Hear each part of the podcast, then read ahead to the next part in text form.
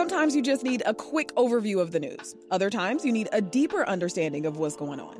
The Rundown podcast has all of that, and it's Chicago based, so you know what's up in your neighborhood and across town. Listen to The Rundown wherever you get your podcasts. I'm Justin Kaufman, and this is Reset. In just a bit, we'll talk with vocalist Kurt Elling. He's celebrating 25 years since the release of his first album. Really? 25 already? well, no wonder I look like an old man. But first, let's update you on where we're at with COVID 19 stimulus negotiations. Millions of people and thousands of businesses need help to survive the economic fallout from the pandemic. But House Democrats and Senate Republicans haven't been able to come up with a bill they both agree on to send to the president. WTTW's Heather Cherone is standing by with what all this means for Chicago. But right now, we've got Illinois Congressman Raja Krishnamoorthi on the line. Congressman, welcome to Reset. Hey, Justin. Good to be with you. Thank you. Your reaction to the president's change in tone? Well, I think, look, he um, has been very inconsistent in the way that he's responded to this pandemic. I think it's hurt our response on the health side uh, in, in managing the health care crisis, and we can talk about that.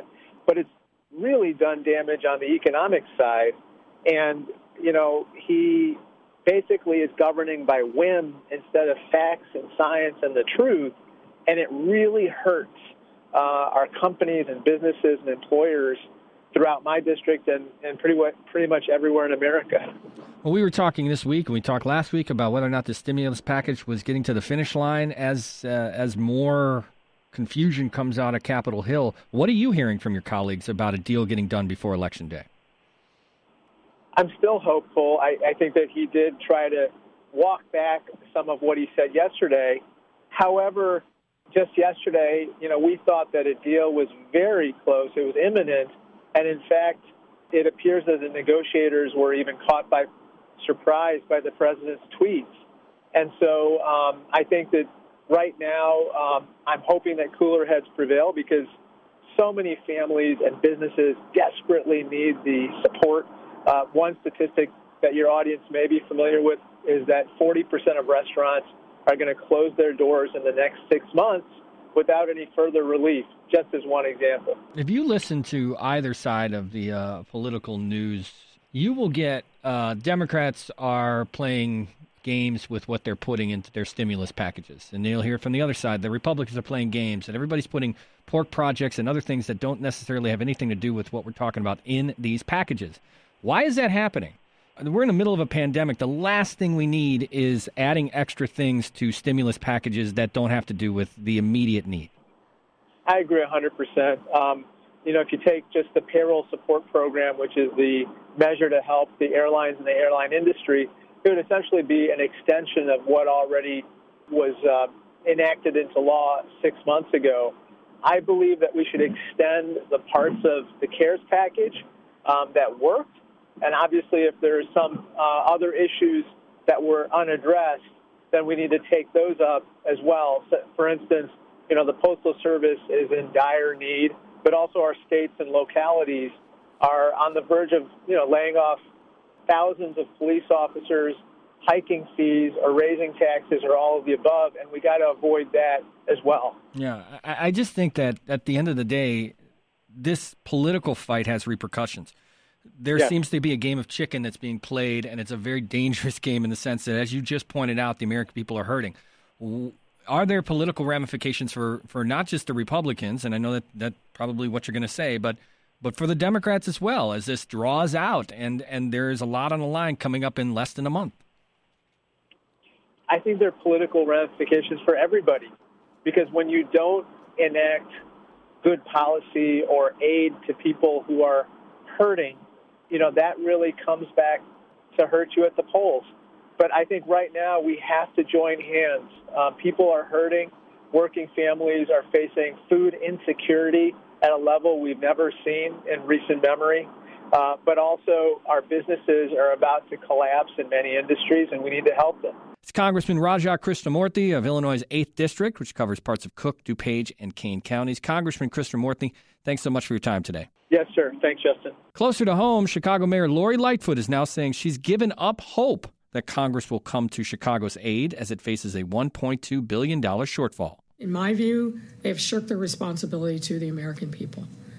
This pandemic has had a catastrophic effect on the economies, uh, the economy of the country, and certainly the economy of Chicago and every other municipality, blue, red, purple, everyone across the country. So we have to fix this ourselves and we will fix it. That was the mayor speaking yesterday at a press conference. Heather Cherone of WTTW is here. Heather, the mayor, Mayor Lightfoot, saying that it's up to cities to fix their economic problems, and she said, "quote Our moment of reckoning is right now." Unquote. That sounds pretty ominous there's no doubt that the city cannot fill a $1.2 billion shortfall, which is what's projected in 2021. And I feel like I keep reminding people that the city is in the red for this fiscal year, the 2020 fiscal year, of nearly $800 million. So this is really a, a deficit of a size and scope that is really unprecedented in the city's history and which is really due to the economic collapse caused by the coronavirus pandemic. How much is that hyperbole for the mayor to say that it's up to cities and municipalities? I mean, they're having a negotiation in Congress. We just heard from Congressman Krishnamoorthi, just the idea that, that it's less than 50% it'll happen for the election, but the guess would be after the election that it could happen in a lame duck session. So, uh, is, is there any danger politically that, that she's saying it's up to cities and municipalities to fix their economic problems with themselves?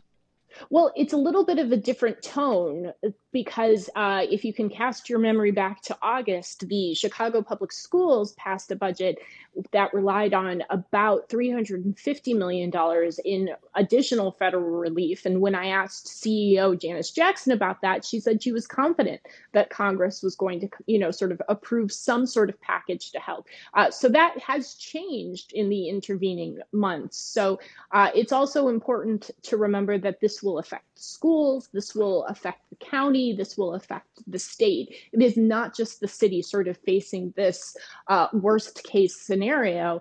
And, you know, it's hard to tell whether negotiations are completely off, as the president tweeted yesterday afternoon. We saw a flurry of tweets late last night that perhaps you know he would be open to as i heard you talk with the congressman about sort of individual mm-hmm. stimulus checks but really the the sticking point for many months has been the sense that the president feels like giving aid to cities and states would would somehow bail out blue states. And i think that that has sort of become sort of where the president has sort of you know thrown down his marker. That has not changed as much has sort of gone up and down over the past several months. So i think it would be a big lift to sort of have that change either before or after November 3rd. And that's the part that gets lost in this, Heather. That's the part that when we try to figure out why these negotiations aren't moving forward, is that uh, both parties are, are moving forward with the with they what they want to see from a stimulus package. And in the case of the president, he doesn't want to see bailouts, especially like you said, specifically to to states that are in political opposition of him. And so what happens is it, it, it stops the negotiations cold. And that's the part that I just can't understand that we're in this moment where uh, it's pretty obvious that the impact of a pandemic is, is on all forms of business, including municipalities. And playing politics at this point is dangerous. And it, and it seems like it's, at the end of the day, going to fall on our shoulders to pay for it.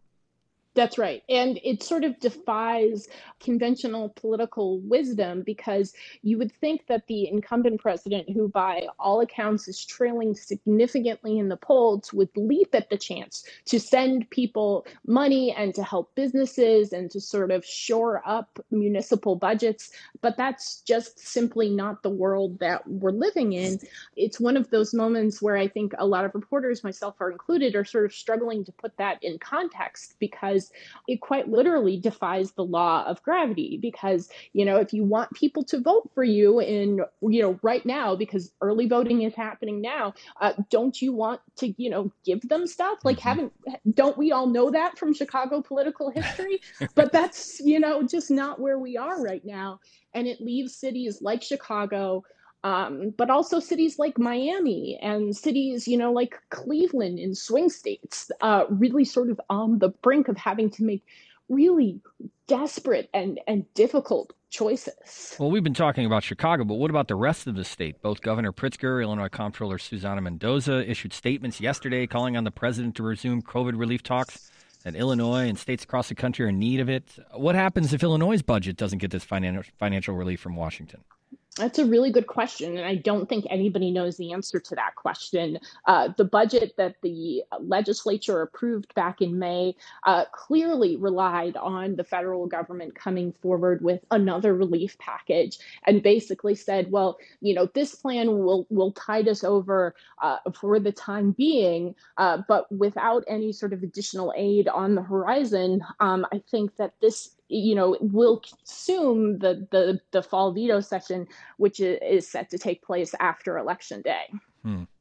Heather, as, as I can't even when when the when the mayor says we're going to take this on ourselves, we have to take this on ourselves. Automatically, you know, uh, anyone who's living in the Chicago area is like, well, that's taxes, right? That's that's a raise of taxes in some form, uh, and services or or property taxes. Even if you did that, even if you doubled the property tax, we're talking about a billion dollars here. I, right. I, don't know that it even covers that. So I'm not even sure a tax hike uh, uh, in a traditional sense would get the job done. It, it, could not. And I think, you know, we've heard from Laurence Msall of the Civic Federation that because the economic collapse has been so severe that that really limits the ability of the city and the state to raise taxes to a level that it sort of fills that gap. Because if you're not working you're not spending and if you're not have if you don't have income you're not paying any sort of income tax whether it's graduated or flat or however it is levied. So that is certainly something that that city officials are grappling with, uh, which is why we're hearing about the the mayor asking the city's labor unions, you know, to make concessions somewhere in the neighborhood of two hundred million dollars. Mm. Although the mayor did not confirm that number but what what we're looking at is is really a worst case scenario of a significant property tax hike some form of layoffs or furloughs or job cuts and potentially targeted service pullbacks, which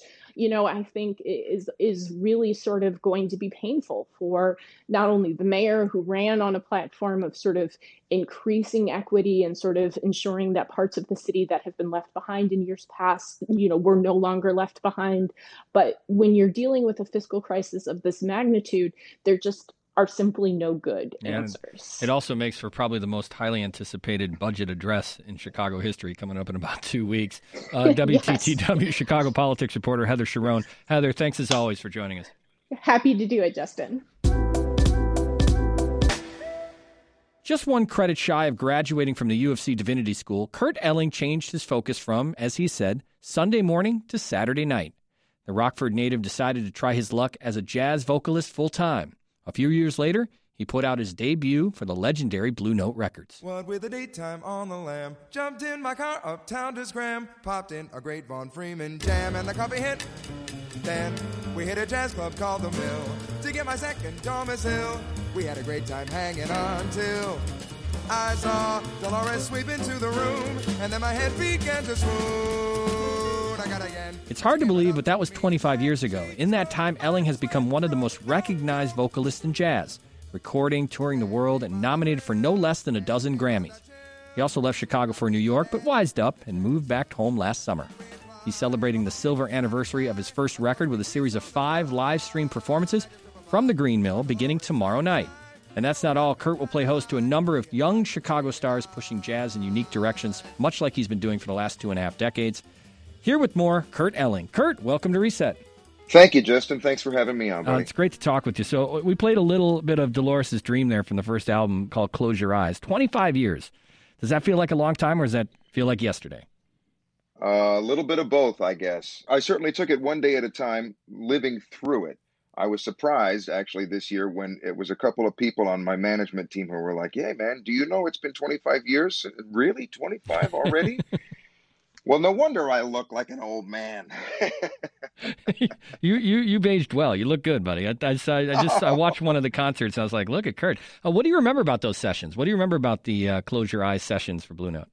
We were uh, pulling together a team from here in Chicago, all Chicago musicians, and recording it here. And I just wanted something that maybe I could even just sell as a cassette off of the bandstand you know, my friends here in town and I pulled it together and we put nine tunes down and no automation in the studio. So every day we had to start afresh with the mix. and then that got shopped around for a minute, and I was still trying to hustle up work. And that nine tune demo is what uh, Bruce Lundvall over at Blue Note signed me to put out. And he just, man, we're going to take that and just give us, you know, a couple of standards and we're good. It was definitely an exciting time once we had recorded it and the word got out. It was a very exciting time for me. It was really one of my first times in a recording studio. And I'll just, you know, I was definitely uh, how can I say? Uh, it was a it was a steep uh, steep incline that learning that learning hill. Well, you you you know you talked a lot in your career about influences. I know you're a big fan of jazz legend Mark Murphy, who was also a big fan of Jack Kerouac. But but you at what point as a musician do you break away from what inspired you and what you want to sound like to developing your own style, especially when you had a career like yours? Well, you know, it's an incremental move. I don't know that there's one moment when you say, I now know what I'm going to say. you know, you make small choices in the course of a given day, in the course of preparing for a given uh, concert or a given session. And the questions uh, you, that you ask are, what am I going to sing this time? You know, for this 25th anniversary five concert series, I've got a book that's about, you know, eight inches thick of charts from all these years. So there are several concerns. There are the concerns that, well, I don't want to repeat myself from concert to concert. I want to make it worth everybody's while to tune in. I want to certainly celebrate some of the great arrangements that we've had from past years mm-hmm. and give people some of the things that they're hoping to hear. I want to surprise people. And it's also the fact that, you know, these concerts aren't happening in a creative bubble. I'm a professional communicator. I'm singing in a specific time to a specific audience that's also living through that time. So it behooves me and my soul uh, to communicate some of my feelings about how it is and try to help everybody through it. Hmm. As an artist, you feel like that's important. It's, it's important for you to to say something about the time we're living in. Uh, it doesn't have to be necessarily explicit, but I definitely have to frame whatever it is that I'm doing in a way that addresses my audience in real time. I I just take for granted that that's a part of my job. It's a part of my vocation. Yeah in the song that we played earlier, uh, just the the fact that you said I'd go to Von's and I hop up to the mill. How important is it for this to be at the Green Mill? How important for you as a Chicagoan, but just for jazz in general? Well, I don't know how how important it is for jazz in general. I'll tell you what my ambitions are. I mean, you know, you mentioned that I moved back from New York uh, over the summer, but I mean, I had my beginnings here. This is my home. This is the dream city of my youth. And at this crucial time, I want to be here in this town to help defend, you know, my city. I want to be here to share the suffering and the victories. New York's going to do fine without me. I want to be home in Chicago. So, you know, I wanted to do something like this to to to be uh, to broadcast to the world from the Green Mill, um, to to to give back again to the spot that gave me uh, a lift and to point everybody toward a lot of the things in Chicago that are so great that they might not be hearing about. You know, when COVID when COVID lifts and the world moves into its next stage, I want people anybody who's tuning into my thing to know, hey, Chicago is going to be a spot. You should make the scene over here. It's beautiful. The food is killing. The people are wonderful. I want to be a spokesman for the city to the world. And because the internet is what it is, the whole world is right next door at this point. You know, you talk about the jazz scene, the whole global jazz scene is being united in a way that it never has been before because of the internet. People are broadcasting from all over the world, and you can tune in to people playing from mm-hmm. Paris and mm-hmm. Milan and Beijing and London. I want to make sure that Chicago is not only represented, but that if possible, we are the fountainhead. We are the place you have to come to to get the swinging stuff. So I'm partnering with venues and festivals from around the world actively for this five concert uh, stand. We've got uh, friends in London. Jazz FM in London is a, is a partner with us. Uh, our friends at the Jazz Cruise are partnering with us. Our friends at the North Sea Festival in Holland are partnering with us. You know, our friends over in Ann Arbor, because this should be about jazz people pulling together, music fans pulling together, you know, we've got to point people toward the Save Our Stages Act here in the U.S. because of all the independent venues that are suffering. You know, we've got to have places for musicians to play and people to yeah. return to to hear live music when all this stuff lifts again. Uh, and I also want to point the direction toward other Chicago artists whose work I uh, adore, which is why I'll be doing Friday nights, and other artists like Lizz Wright and Makaya McCraven and Marquis Hill are going to be taking up the Saturday nights on this very same series. So I'm trying to really be as all embracing of the scene here in Chicago and to broadcast the beauty and the courage of this scene to the rest of the world in as much as my small platform allows. That's such a great point because Makaya McCraven, Marquis Hill, uh those those names are, are the up and coming names of jazz and the jazz scene in Chicago. And when you talk about jazz in this country, it, it has seen better days. But when you talk about Europe and, and other places around the world, jazz and especially Chicago jazz is still a thing. It's still something that people want. So it's important for us to be able to to have a moment, have a place, a stream, if you will, uh, where people can can get that Chicago fix they're looking for. Man, you know that's that's really the goal. You know, I remember back in 2000, I was so uh, humbled to be asked by the mayor, uh, Mayor Daley, at that point, to take on the performance aspect of the New Year's Millennial New Year's celebration. And I remember the theme of that celebration was the whole world comes home to Chicago.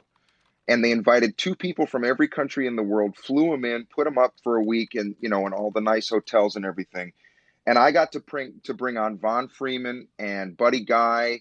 I got to bring on uh, all of my favorite, you know, cats on the Chicago scene mm-hmm. and put on a show for everybody around the world. I kind of feel like this is an echo of that but it's going to be happening in real time and anybody can tune in. Yeah.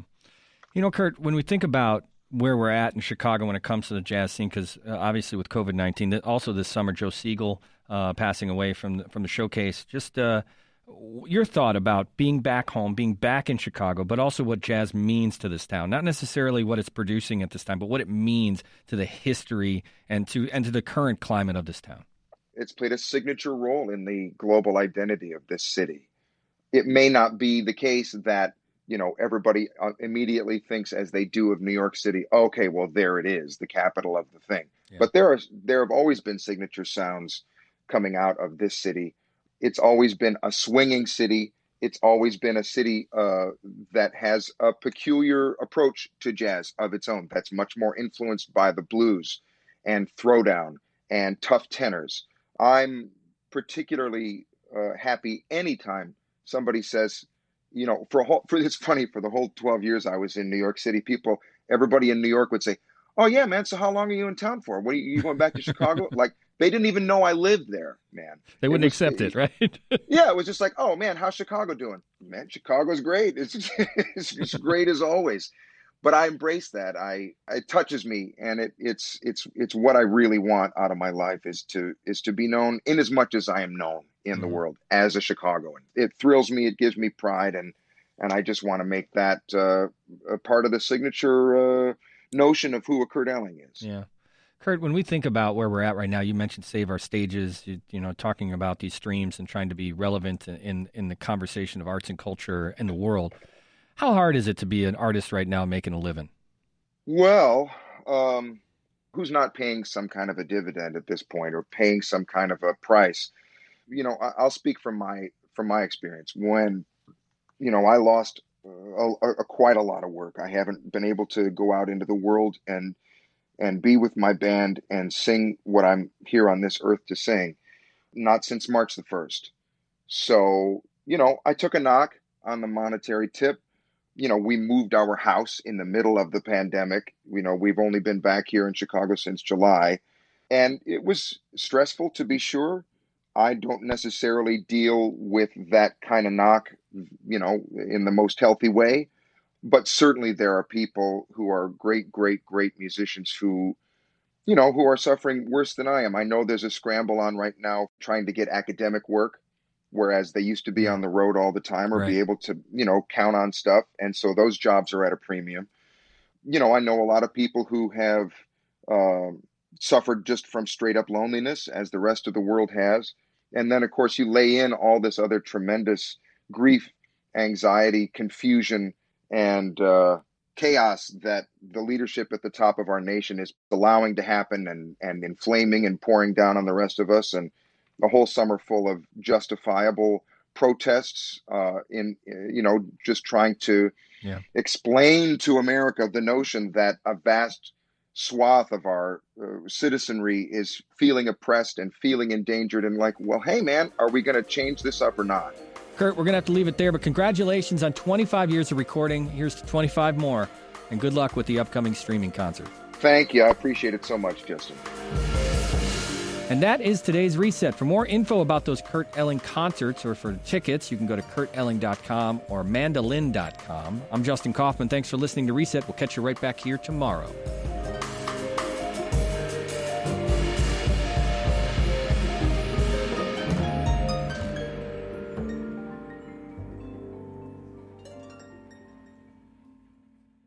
If you need a break from the news, WBEZ's Nerd Out podcast is here for you. Our show is all about delight. We laugh about what's happening in pop culture and feature thoughtful interviews with fascinating people. We even have a monthly book club. Listen to Nerd Out wherever you get your podcasts.